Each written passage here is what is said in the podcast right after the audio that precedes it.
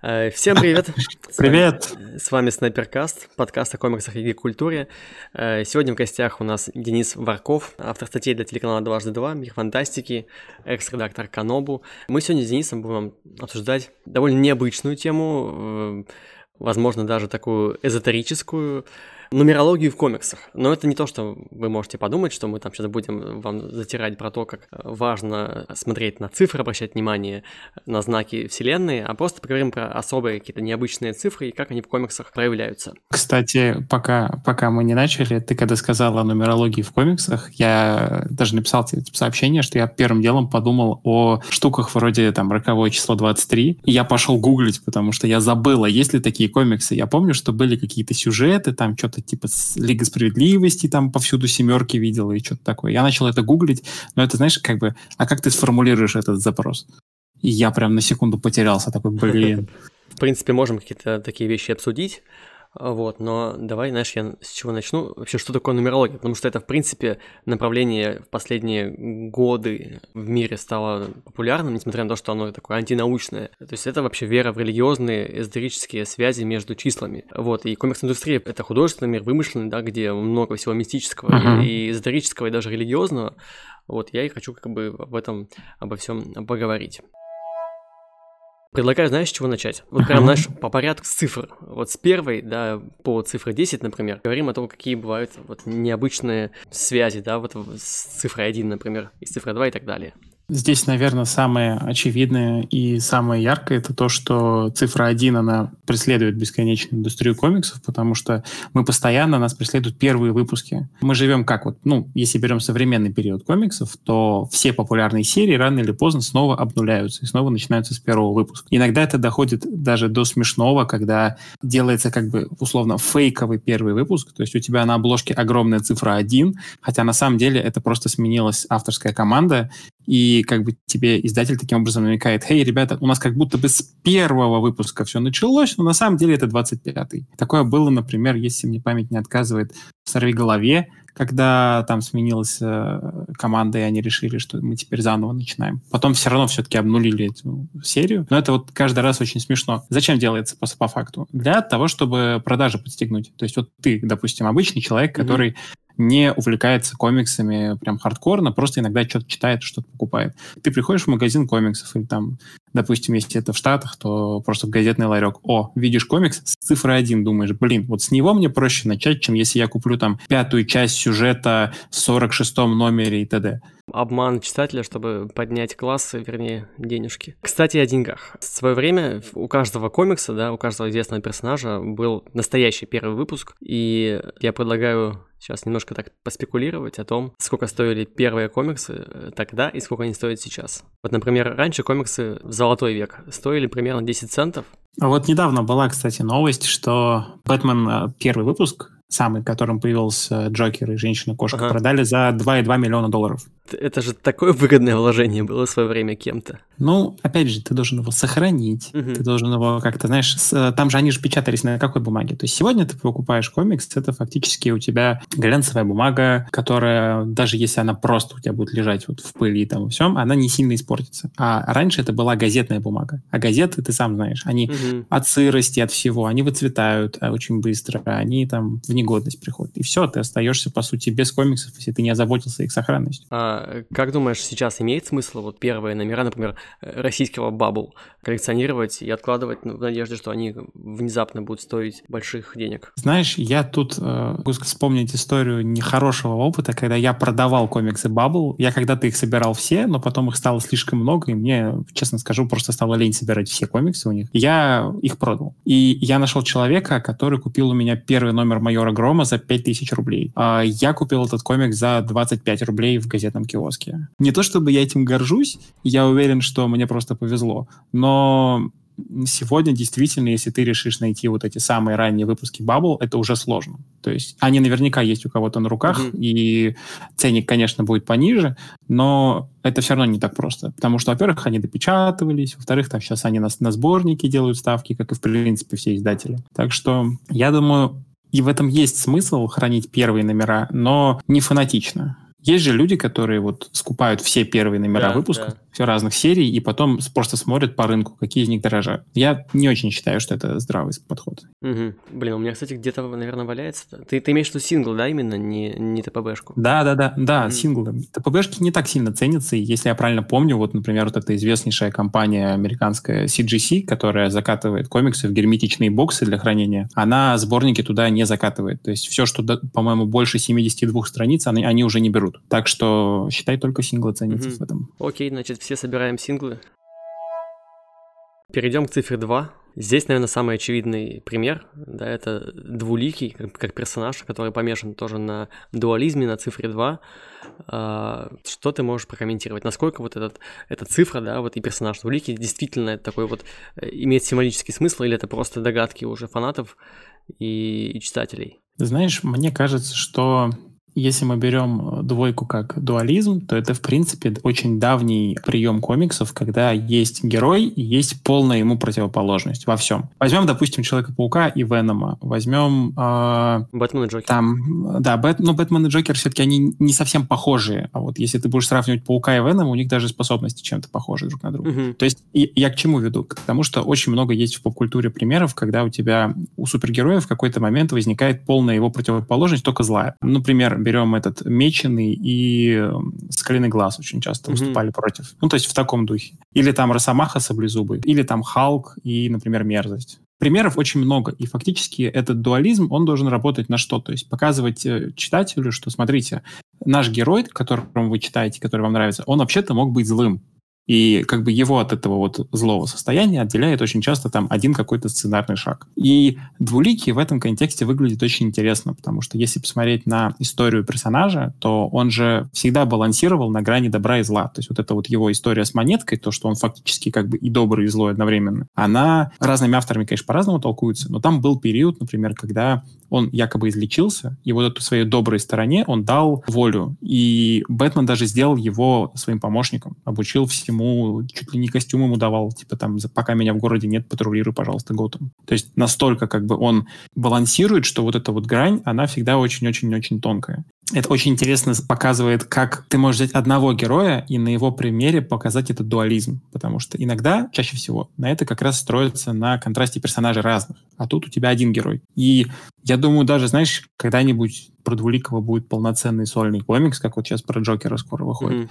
И было бы очень круто почитать что-то такое. Обычно про него только какие-то сюжеты, знаешь, там в рамках больших там серий Бэтмена, еще кого-то. Но про него явно есть что рассказать.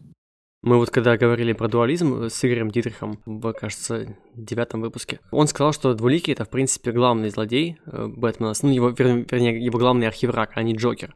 Э, ты с этим утверждением согласен? Знаешь, это сложный вопрос, потому что если посмотреть на историю Бэтмена, то я вообще считаю, что выделять архиврага у него это неправильно, потому что они все появлялись как реакция на какие-то поступки Бэтмена. То есть mm-hmm. тот же Джокер, ну, почему появился? Потому что как бы к серьезному Бэтмену нужен был несерьезный противник. Постепенно он как понравился читателям, его сделали популярным. Двуликий здесь выступает, знаешь, как показывает, что вот то, что Бэтмен держит себя в узде, у Двуликова это вот э, ощущение э, самоконтроля, оно очень слабое. Оно фактически выражается вот этой монеткой и просто случайностью. Угу. И в определенном смысле он показывает, как анти выступает антиподом Бэтмена именно вот в этом э, психологическом аспекте, что Бэтмен очень часто держит себя в руках даже тогда, когда другой человек бы не смог. А Двуликий вот не смог.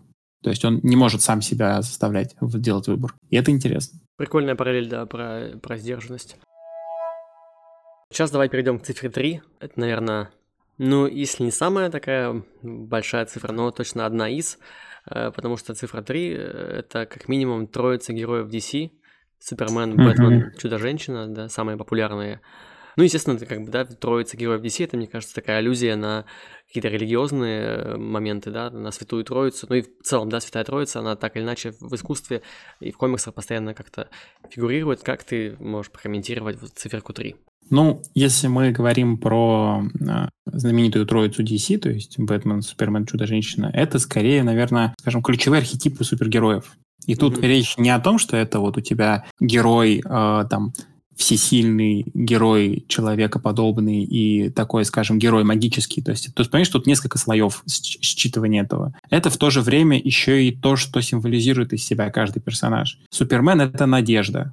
Что он всегда в любой ситуации, знаешь, там, несмотря ни на что, придет тебя поддержит. Mm-hmm. Чудо-женщину очень многие авторы прописывали как такой символ любви, то есть она любит людей, несмотря на то, что они э, делают друг с другом, как они относятся к магии, к ее вот этому там мифологическому миру и так далее. А Бэтмена здесь, как бы его характеризовать, чтобы сопоставить. Может, как темная сторона?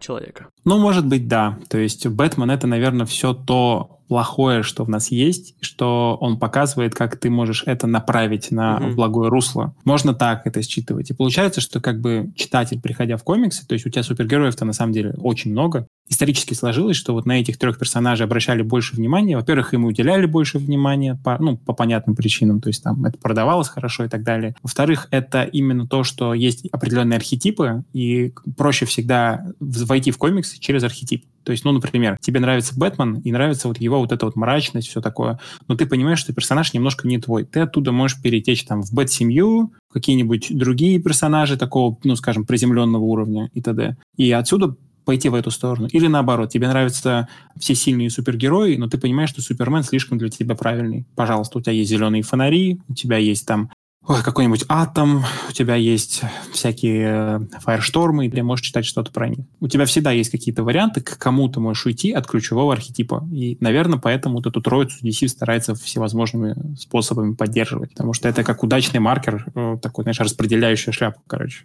хорошо раскидал вот про, про архетипы, то, что это такая, знаешь, схема, ветвь, что от этих трех можно прийти к чему-то еще. Это очень прикольная мысль. Мне просто всегда так казалось, что это проще. И, опять же, это может стать для тебя начальной точкой, как идти читать. То есть у нас же часто говорят, как вообще вот, типа, влететь в комиксы. Вот, типа, я, например, не читаю, я не знаю, с чего мне начать и всегда советую там, ну, почитай какой-нибудь там бесконечный кризис. Вот я считаю, что это ужасный совет, потому что если ты почитаешь комикс, где у тебя 50 суперменов сражается с огромным мужиком, который ест вселенной на завтрак с молоком и, и корицей, это невозможно осмыслить, и ты, отпугнет тебя от комиксов. А если ты посоветуешь ему хороший приземленный комикс, про супергероя, он потом сможет пойти дальше уже, понимая, что нравится ему такой уровень, или ему хочется чего-то более масштабного, или ему хочется чего-то командного и так далее. То есть все от каких-то простых идей надо двигаться. Переходим к цифре 4. Ну, здесь сам Бог велел поговорить про фантастическую четверку. Как думаешь, есть какой-то особый символический смысл в том, что вот их четверо? Слушай, я, кстати, когда-то читал очень клевую статью, в которой разбирали типа их социальные роли. Вот, целиком ее конечно, сейчас не буду пересказывать, но там была идея в том, что зачем нужны Бен и Джонни, они должны очень сильно контрастировать на фоне вот этой влюбленной парочки, mm-hmm. В которой тоже, опять же, как бы Сью, она более эмоциональная, а Рид, он более такой, знаешь, интеллектуал, умный и вот это все. То есть я не говорю, что она там глупая или что-то такое. Я скорее о том, что у него вот основная черта — это ум, у нее основная черта — это эмоции. А эти двое должны были а, как бы оттягивать на себя внимание, когда ты понимаешь, что в комиксе как-то слишком много вот этого межличностного отношения между семейной парой. И это работает, это работает уже сколько лет? Лет 60, если не больше. Когда они там появились? 60, ну, неважно. Первый, кажется, год или 60. Да, не суть важно. Ну, то есть это работает уже много лет, даже с учетом появления детей э, Рида и Сью, с учетом появления этого Future Foundation, организации, которая там с кучей разных персонажей, с тем, что у них там и женщина Халк гостила, и Человек-паук был когда-то в четверке и так далее. Все равно четверка как бы неизменно остается вместе, потому что они отлично дополняют друг друга. И опять же, Бен и Джонни — это тоже архетипы э, такого, знаешь, э, условно шута, который, знаешь, весь на показ, весь из себя представляет, смотрите на меня, что я могу, как я могу. Он даже буквально, понимаешь, он горит. Он притягивает внимание этим. И замкнутого такого, знаешь, серьезного антипода ему, который здесь предстает как физическая сила. Почему? То есть это, знаешь, это как стандартный типаж, что вот у тебя есть умник и качок, который его защищает, как его друг. Э, это даже еще из старого кино, на самом деле, перешел этот вот стереотип, и он здесь очень хорошо прижился.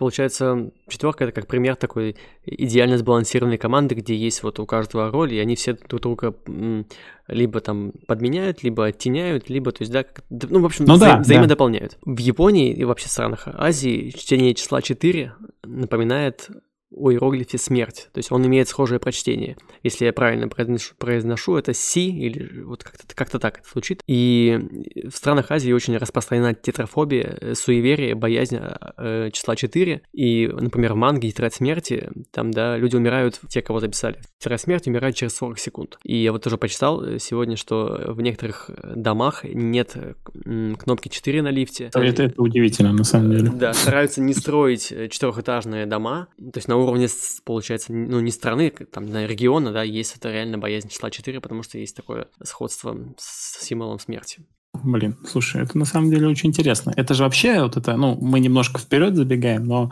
есть такое понятие, как, типа, число зверя, вот эти вот, знаешь... Э, шестерки? Да, и в комиксах это получает распространение в том плане, что еще и шестерку часто к этому прибегают, и вообще проклятые числа, это же, ну, тоже отдельный троп нумерологии, mm-hmm. мне кажется, значит, если уж мы возвращаемся к изначальной теме. И удивительно то, что в разных странах разные числа люди как бы боятся. И у них обычно всегда есть вот, ну, какое-то вот объяснение историческое, что-то такое. Это очень прикольно. Число, которое я поначалу даже, знаешь, стал, стал в ступор и ничего не мог найти по нему, это число 5, но потом вспомнил, что есть комикс, который э, латиницей, по идее, пишется, да, V, uh-huh. она, же пятерка, V значит Вендета, и тут все-таки есть о чем поговорить, это такая игра цифр, 5 э, ноября, да, попытка уничтожить парламент, и, в принципе, да, это же, это же историческое событие, и в целом оно в гик-культуре было так отражено. И что ты про цифру 5 можешь дополнить здесь?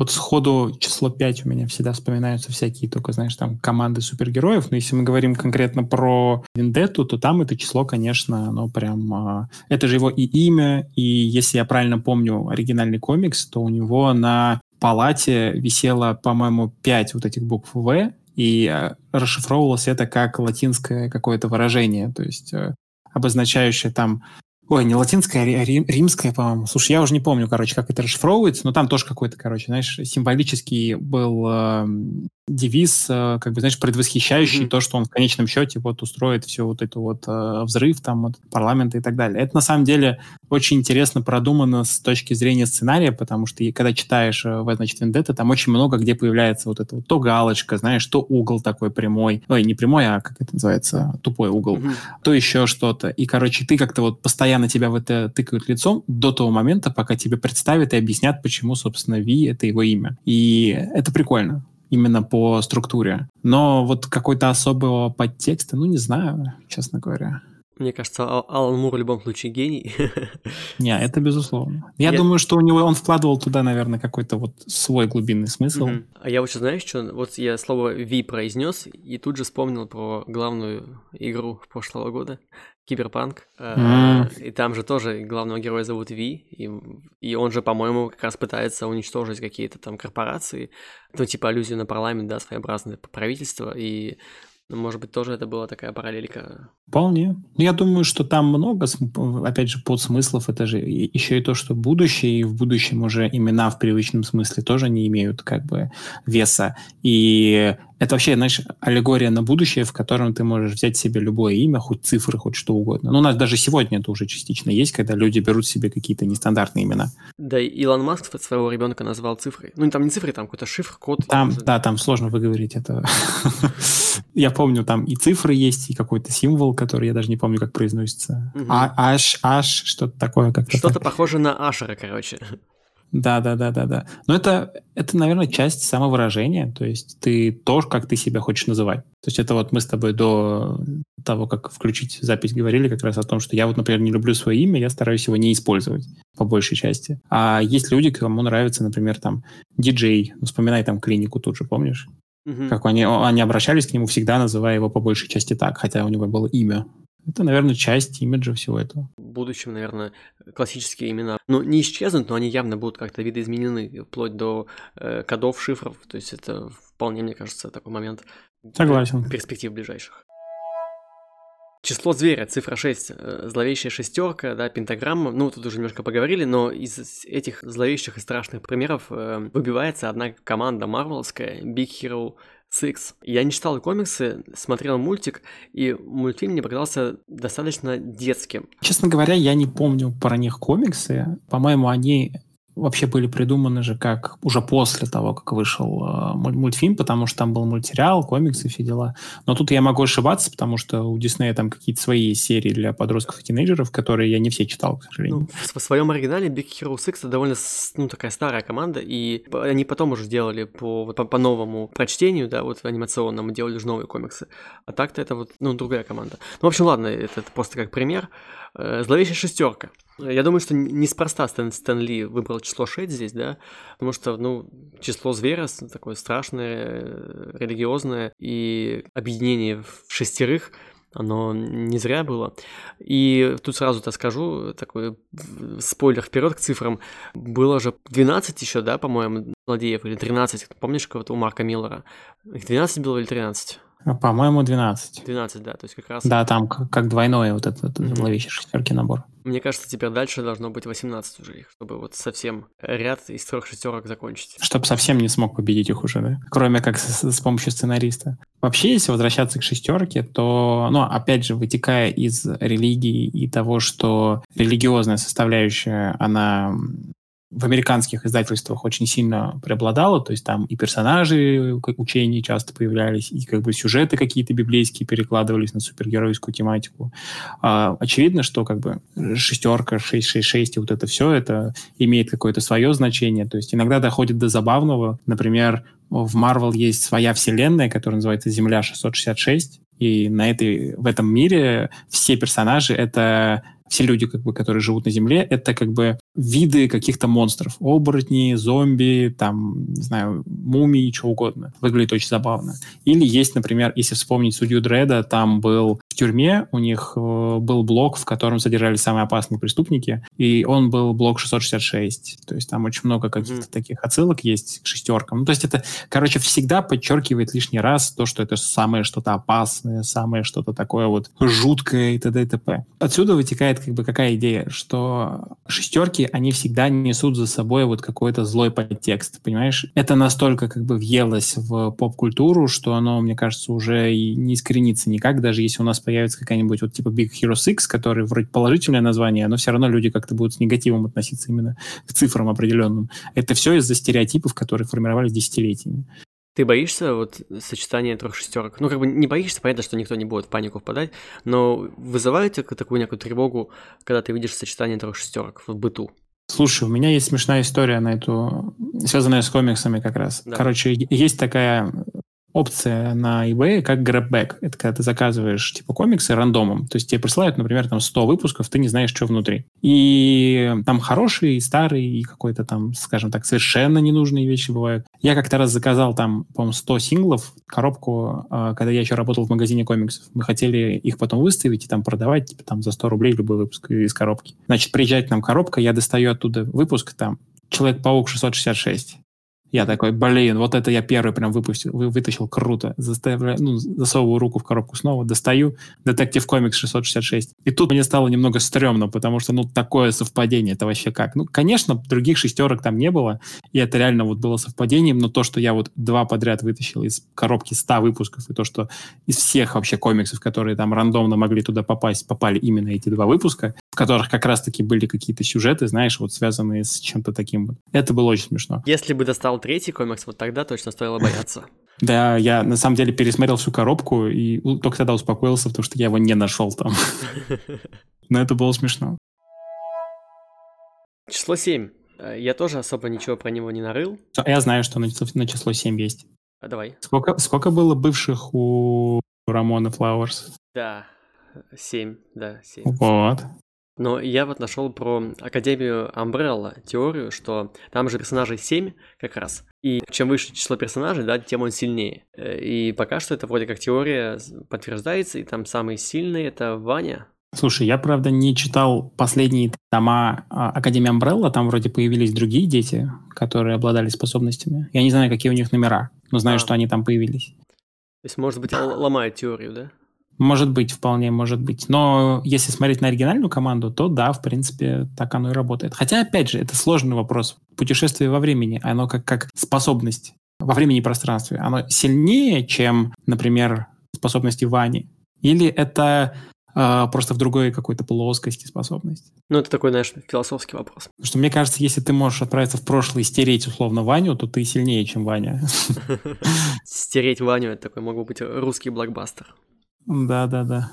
Вообще, а еще семерка это же как бы Лига в очень многих э, да, командах, э, скажем, стандартное число для количества участников. И я когда-то встречал интересную теорию, что почему обычно выбирают такой небольшой состав, ну то есть кроме очевидных ответов, что чтобы уделить каждому время достаточно, это обычно э, фиксируется по количеству ведущих героев. То есть если мы берем лигу, например, это опять же типа троица, и каждый персонаж, который как бы несет за собой какую-то функцию которой нет ни у кого из ведущих, либо у, у, у них она выражена, например, больше. Возьмем, например, там, а если это Лига Справедливости, то марсианский охотник, то есть у него есть способности, которых нет ни у кого из Лиги. Или тот же Флэш. То есть, да, он, Супермен тоже может быстро бегать, но как бы Флэш, он немножечко в, друг, в другом, в другой категории то есть он и в прошлое может сбегать, Супермен в прошлое не добежит, даже если очень постарается. Такие вот элементы. И это интересно, но в то же время это ломает э, схему, когда в команде больше людей или когда их там меньше по, по каким-то причинам. Ну, короче, мне кажется, это все-таки больше сценарная история, чем какое-то прям негласное правило. Итак, еще одно число, на которое я ничего не нашел, кроме самого очевидного, это 8. Ну, символ бесконечности, понятно, да, то есть куча глобалок, связанных с этим событием, с бесконечностью, uh-huh. там, да, камни и все остальное. А вот персонажи есть какие-то связанные с восьмеркой? Это ты мне дал задачку. Я тоже не нашел. Я помню, что в, у Моррисона в мультиверсити там был какой-то что-то связанное с восьмеркой, но, по-моему, она там тоже как бесконечность использовалась. Но мы можем на этом остановиться, что восьмерка это просто символ бесконечности мультивселенных, которые постоянно появляются. Э, ну, как, комик, допустим, да.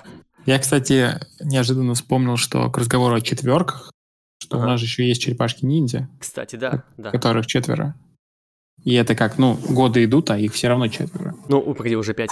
И ну, допустим. Пять, пять тоже это подходит. Сейчас их пять, но большую часть их существования их было четверо. Я думаю, в кино, если они вернутся, то там их опять будет четверо. А как думаешь, э, пятый, пятая черепашка, она устоится, то есть она надолго с командой? Ну, в конкретной серии от IDW, я думаю, да. Как минимум она пробудет там до того момента, пока они не исчерпают концепт с ее участием. Угу. Так, число 9. Мы уже подходим, так сказать, к топу, к завершению топа. Я нашел только персонажа с таким номером, вернее, с таким названием, номер 9. Э, она появилась, эта девушка появилась в комиксах о Срави Голове. Это вот какой-то очень, видимо, редкий древний персонаж. К девятке еще стоит э, относиться точка тоже, тоже, что это частично, знаешь, число дьявола, потому что перевернутые шестерки, mm-hmm. все дела. Это очень частый троп тоже сценарий. Ну, возьми любой хоррор, там всегда, знаешь, там квартира с надписью 99 превращается в 66. 66. Это как это... еще Murder или там Red Room, вот это вот. Да, да, да. Это тоже как бы избитая часть. То есть во многом, ну вот то, что мне сходу в голову приходит с девяткой, там обычно как раз, да, есть такие элементы. Но вот чтобы прям какой-то персонаж был связан, тоже не могу вспомнить. Ну вот, у меня единственное, что вспоминается, это друг Соника, Ninetales. Mm-hmm. Это, ну, это с комиксом не связано, конечно, но тоже часть гик-культуры. Почему? Есть же комиксы по а, ну, да. Сонику. Кстати, Они да. довольно популярные. Да. Даже на русском издаются. Ну и, собственно, число 10. Тут, конечно, обычно это всякие Бен 10, всякие топы вспоминаются. Что, что у тебя с цифрой 10 ассоциируется? Ну вот самое основное ты сказал. Мне кажется, что очень, если мы говорим про гик-культуру, то очень важная черта гик-культуры — это желание всегда мериться силой персонажей и прочего. То есть я вот, например, когда рос, э, не было еще там, знаешь, форумов, СМИ вообще не писали о комиксах, а ВКонтакте были тематические сообщества, где всегда устраивали топы. Типа, давайте mm-hmm. берем персонажей Marvel, кто из них самый сильный. И люди всегда там топ-10, топ-5, но чаще всего топ-10. И всегда были споры. И это прям меня в детстве очень сильно занимало, потому что всегда было интересно. И я когда читал там комиксы, знаешь, и по мере моего знакомства с ними, я узнавал больше персонажей, и я начинал понимать какие-то аргументы, которые используют люди. Потому что я помню, что я там читал, ну, например, там, кто сильнее там Доктор Манхэттен или какой-нибудь еще там Биондер из DC. А я не знал, кто такой Биондер. И, ой, в смысле, Марвеловский Beyond. И мне надо было прочитать, узнать, кто это такой, а, вникнуть в него, и только после, вернувшись э, к этим спорам, там уже спустя там несколько лет, найдя каким-то чудом это у себя в подписках, я находил и думал, блин, вот люди спорили, это тогда это было интересно. Не то, что сейчас в комментариях просто все посылают друг друга. Ну, тогда тоже это было, но мне просто кажется, что тогда люди, те, кто спорили, это были вот прям горящие этим люди, а сегодня спорят все подряд. То ну, есть да. посмотрел пару фильмов, и ты уже считаешь себя экспертом. А тогда все-таки это не так работало. Возможно. А, ну, вот здесь, раз мы уже заговорили про то, как меряются силами супергерои и не только, знаешь ли ты самую длинную комикс-серию? Мы говорим про одну, которая без перерыва или с перерывом? Ну, допустим, без перерыва. По-моему, самый, этот титул сейчас самый длинный то ли у Серебаса, который этого Дэйва Сима, то ли это как раз идет Детектив Комикс. Вот тут я тебе честно не подскажу, потому что я всегда считал самым длинным комиксом, который без перерыва шел Спаун, а он, оказывается, даже не, не в топ-5 там входит. Потому что у нас же есть что? У нас есть э, Marvel Comics, которые они недавно продолжили, решили, что у нас будет тысяча выпусков. Но это, я считаю, очень неправильное деление. Понимаешь, там как идет? У них было, допустим, с первого по 500 выпуск серия издавалась, потом ее закрыли по каким-то причинам. Потом они издавали несколько серий, которые просто назывались тоже Marvel Comics. Но потом они берут эти серии и их считают частью вот этой основной, просто якобы мы в этот момент нумерацию сменили. Мне кажется, это полная хрень, и это неправильно так считать, э, что это та же самая серия. То есть вот тот же Action Comics, Detective Comics, которые по-моему, в 2018 году перемахнули за тысячу выпусков. Угу. Это были как раз э, серии, которые, да, они прерывались, но они как минимум не меняли свое вот название. Это всегда был Detective Comics и всегда был Action Comics. А если мы говорим про какие-то другие, то тут, извини меня, если все серии Бэтмена вместе сложить, там тоже, наверное, будет полторы или две тысячи выпусков. Но это разве считается за одну серию комиксов? Ну нет. да, нет, это, мне кажется, не будет считаться. Но вот я сейчас по поискал, мировой рекорд как раз принадлежит Action Comics, они в 2018 году. Action Comics, да? ну, вот пере, перевалили за тысячу. А вот у марвеловских серий самая длинная на Amazing Spider-Man, наверное. Да, да, Человек-паук. Ну, это, да, это очевидно, потому что у него, по-моему, после 700-го выпуска они перестали считать, а потом вернулись к этому пару лет назад. И там сейчас идет, по-моему, 850 какие-то номера уже. Или даже больше, честно говоря, не помню. А они нумерацию не обновляли, да? Слушай, я помню, несколько лет назад Marvel решили, опять же, к разговору о цифрах, Marvel решили пойти хитрым путем. То есть они издавали свои новые серии комиксов, и на обложке красовалось название текущей серии, угу. а в уголке писали как бы историческое число. И там, например, у тебя был, там, знаешь, там Immortal Hulk 25, а в уголке там 756. И это как-то, ну, странно, потому что, условно, Immortal Hulk это вообще ничего общего не имеет с тем же Incredible Hulk, который ты мог читать до этого от других там авторов. То есть это совершенно два разных продукта на разную аудиторию с разным подходом, и даже Халк там вообще разный. Но почему-то они считают это частью друг друга. Ну, окей. Я все-таки буду топить за то, что если серия не прерывалась и не меняла название, тогда это ок. А если это прирастили 5-6 серий и сказали, что это вот у нас часть, я не, не согласен с этим подходом. А вот из независимых, по-моему, самый длинный это как раз Серебас. И спаун тоже в топах везде. А остальные длинные, честно говоря. Ну, вот уходящих 193 выпуска, но это, по-моему, маловато по сравнению с тем же спауном.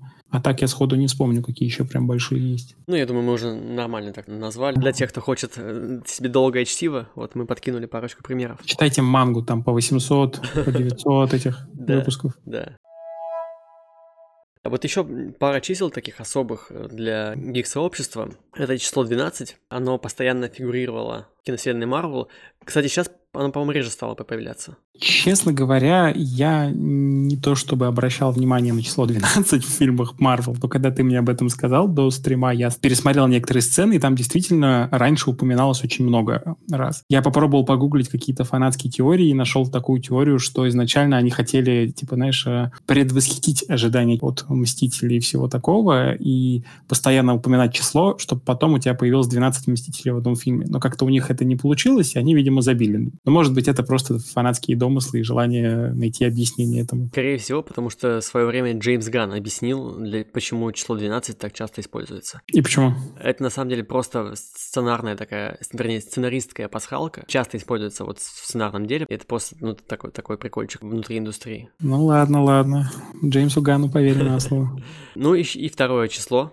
Оно сейчас немножко уже потеряло свою актуальность, но тем не менее тут есть что поговорить. Это 52, New 52, 52 версии земли, земель, вернее, DC-шных, которых теперь, полагаю, стало больше, или они вообще как бы исчезли? Ну, нет, э, там теперь э, сколько хочешь, столько есть вселенных, если вкратце. Берем какой-нибудь мир, там, не знаю, мир со злым Бэтменом, и у тебя может быть бесконечное количество миров с этим злым Бэтменом. Сколько тебе надо по сюжету, столько у тебя и будет. Удобно. То есть они отказались просто от идеи ограниченного количества вселенных, которая приводила к тому, что так или иначе как бы персонажи снова пересекались с теми же уже знакомыми читателям версиями. Mm. Я думаю, что здесь не нужно вникать в суть мультивселенной, как бы люди и так знают, наверное, что такое мультивселенная. Тут очень важно сказать, что с 52, с числом 52 связана забавная история. Это если вспомнить э, сюжет э, до того, как было принято вот, э, что ровно 52 мира во вселенной DC, была серия, которая так и называлась 52, и на протяжении сюжета постоянно это число, вот как вот, знаешь, вот как роковое число 23, оно постоянно везде появлялось, там, в цифры, персонажи с этим сталкивались, не могли понять, что это такое. Э, читатель сталкивался с этим числом где-нибудь на фоне, там, знаешь, там плакат какой-нибудь, там число 52. И это все как бы в лоб тыкало читателя к тому, что ближе к финалу нам объяснят, а зачем это вообще нужно. Ну и вот потом было объявлено, что после там определенных событий с мультивселенными останется всего 52 мира. И был выпущен даже этот, а, как раз у Моррисона в мультивселенной, этот гайд по параллельным вселенным, который вкратце показывает миры. Самое ироничное, что за, по-моему, 8 лет некоторые из из этих миров так толком и не показали. Ну, то есть там буквально, знаешь, появление в камео на как, в каком-нибудь комиксе, опять же, про альтернативные миры, и все. Я нарыл такие данные. В году 52 недели, а комиксы — это еженедельный формат, поэтому 52 земли. Ну, 52 две вообще назвали свою эту. Не 52 вселенную, мультивселенную. И Интересно. И еще такая, ну, скорее грустная пасхалка. Актер, игравший Супермена, Кристофер Ривз, умер Да, он умер года. 52 года. Так что это число такое особое для вселенной DC. И тут уже действительно есть какой-то такой не, не только эзотерический, но и прагматичный подход. Ну, это, кстати, разумно, потому что если посмотреть на это как... Э, комиксы же выходят еженедельно, и раньше они выходили каждую среду, то есть на третий день недели. Теперь на DC-шный выходит на второй день недели, а все остальные на третий день недели. DC решили менять то, что этот годами работало. Не будет ли для них это плохим знаком? Полгода уже, по-моему, живут вот с этим вот с э, измененным форматом, и как-то оно никак на продажах сильно не сказалось, насколько я могу судить. Я тут читал материал, о том, что DC вообще, ну, именно издательства комиксов предрекают э, ну, печальный финал, что они могут закрыться именно как периодическое издание. Потому что они Ой. приносят не так много денег. То есть, для примера, Джокер в прошлом году принес денег столько же или больше, чем все, все DC. Ну, Джокер, в смысле, фильм. Плюс там долгов куча у компании, прибыль маленькая. Мне кажется, это просто очень долгая тема для разговора. Ну, да. Но если очень, очень кратко, я могу попробовать э, сформулировать свое мнение. Это просто разница в подходах к правообладателю. То есть, например, Marvel Studios, Disney вообще, он почему ценит комиксы Marvel и дает как бы деньги на все эти эксперименты? Потому что он понимает, что рано или поздно все вот эти идеи, которые сейчас создаются и генерятся, можно использовать для создания там сериалов, мультфильмов, э, игр, чего угодно, фильмов и так далее. DC относится к этому немножечко иначе. Ну, то есть Warner Brothers. Они понимают, что у них уже создано огромное количество историй, которые можно взять и с помощью сценаристов переделывать как угодно для создания контента.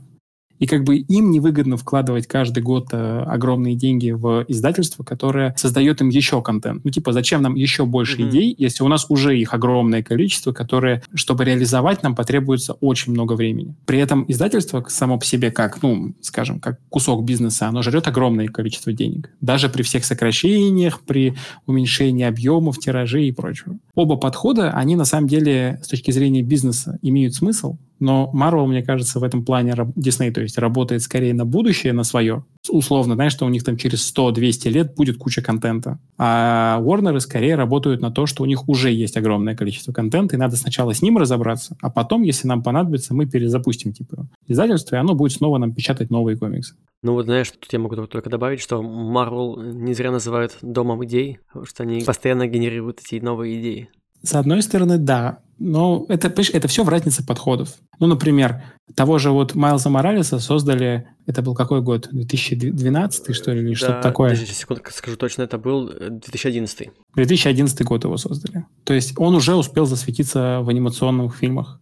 У DC с этим э, проще, то есть они сейчас не пытаются тебе супер новых персонажей тащить в кино. А зачем? потому что у них есть огромное количество уже работающих старых персонажей. А Marvel, они все-таки по трендам пытаются играть. То, что популярно как бы у аудитории здесь, может быть, оно и в кино будет популярно. Может быть, а может и не быть. Тут все очень сложно. И опять же, разница в бизнесе, разница в э, рисках и подходе к рискам вот у компании очень сильно видна. Ну да, потому что Disney, грубо говоря, ну и, им можно рисковать, у них большая ну, капитализация, они, им есть на что жить, если что-то пойдет не так. Warner Brothers тоже есть на что жить. У них помимо DC-шных фильмов еще огромное количество разных франшиз, которые они могут доить. Тут скорее вопрос в другом, в том, что одни как бы руководители считают, что мы можем выделить там в год, например, там, не знаю, несколько сотен миллионов на развитие идей, которые мы, мы будем пользоваться через там 10, 20, 30 лет, а может быть и не будем вообще в ближайшие 50 лет. А другая компания все-таки рассчитывает на деньги здесь и сейчас. То есть мы зарабатываем сегодня здесь, а то, что мы будем зарабатывать там через 50 лет, будем думать об этом через 45 лет. Долгосрочное планирование у них, короче, разное. И это по-своему и то, и то живой подход. Поглядим в итоге, как оно будет. Надеюсь, что и то, и другое так или иначе э, будет жить и не умрут ни Marvel, ни DC, потому что это даже такое номинальное противостояние, да, вот как бы два больших издательства, они все равно, мне кажется, нужны и, и важны. Так, предлагаю двигаться к финальной теме. Она такая коротенькая, но не могу ее пройти. Золотое сечение э, в искусстве. Это такой наш идеальные пропорции, которые можно применить где угодно. И в комиксах их тоже применяют. Я буквально сегодня видел э, иллюстрации, где вот была вставлена пропорция, вот этот круг с еще одним кругом, да, по которому построена иллюстрация, и все равно подходит, выглядит все прикольно, круто. И даже есть, mm-hmm. э, э, ну, есть очень много книг, в принципе, про золотое сечение, как там с помощью него делать какие-то иллюстрации. И э, если мы говорим про конкретно нумерологию, то я нашел книжку как рисовать комиксы с помощью нумерологии. Автор Джон Голсон. Ух, честно говоря, я такое не читал. Но мне кажется, что это, наверное, отсылает к тем же бесконечным книжкам э, по схемам, как делать комиксы. Как mm-hmm. там, знаешь, инструкция, как делать комиксы. Даже у Стэна Ли, ну, я не знаю, насколько он ее сам писал, была книжка типа «Как делать комиксы», где он давал какие-то практические советы. Мне кажется, что эти вещи, они работают только на какие-то массовые штуки. То есть, ну, мы же как вот понимаем, какие комиксы встают, как бы попадают в историю? Какие-то вещи, которые ломают устоявшиеся шаблоны и стереотипы, правильно? Угу. Если мы говорим о каком-то, даже вот, допустим, в рисунке, о каком-то типологизирующем подходе, понимаешь, что все будет одинаково подходить под вот золотое сечение или что-нибудь еще, под какие-то формулы и правила, то это убивает уникальность этих историй. Да, мы годами видим комиксы, в которых Человек-паук сражается со злодеем, спасает мир, потом все возвращается на круги своя. То есть какие-то формулы, они очевидно существуют и годами работают. Это условные филлеры. Это, в принципе, наверное, в долгоиграющих любых произведениях, будь то книги или сериал, или комикс, в котором больше там сотни выпусков. Это неизбежная черта с точки зрения сценария. Но все равно запоминаются в основном те сюжеты, в которых что-то выходит из нормы. Тот рисунок, который отличается от других. Вот, например, ты вряд ли помнишь всех художников э, там Detective Comics, но какого-нибудь там Дэйва Маккина, который нарисовал тебе лечебницу Аркхам как э, картину фактически. О, все. да, это мы... Ты запомнишь на, на всю жизнь. Он вышел как бы за рамки комиксов, и поэтому он запомнился. И мне кажется, что точно так же будет применяться и к другим. Да, ты можешь быть успешным, там, писать по шаблону, mm-hmm. но будешь ли ты в истории из-за этого? Не факт. Очень хорошая подводка к выводу, итогам э, нашей беседы. Несмотря на то, что мы тут дали кучу шаблонов, привязок э, цифр к эзотерике, к комиксам. Да. Э, самое главное, никого не слушайте и будьте уникальными, несмотря ни на что. Придумывайте свои цифры, роковые числа там 547. И свои значения. А, спасибо тебе за беседу. Да, спасибо Мне тебе. кажется, мы очень За... много так всего об обозрели. Рад, всегда рад. Спасибо всем, кто послушал. Подписывайтесь на подкаст на любых подкаст-платформах, вступайте в группу ВКонтакте и услышимся вновь. Всем пока. Пока.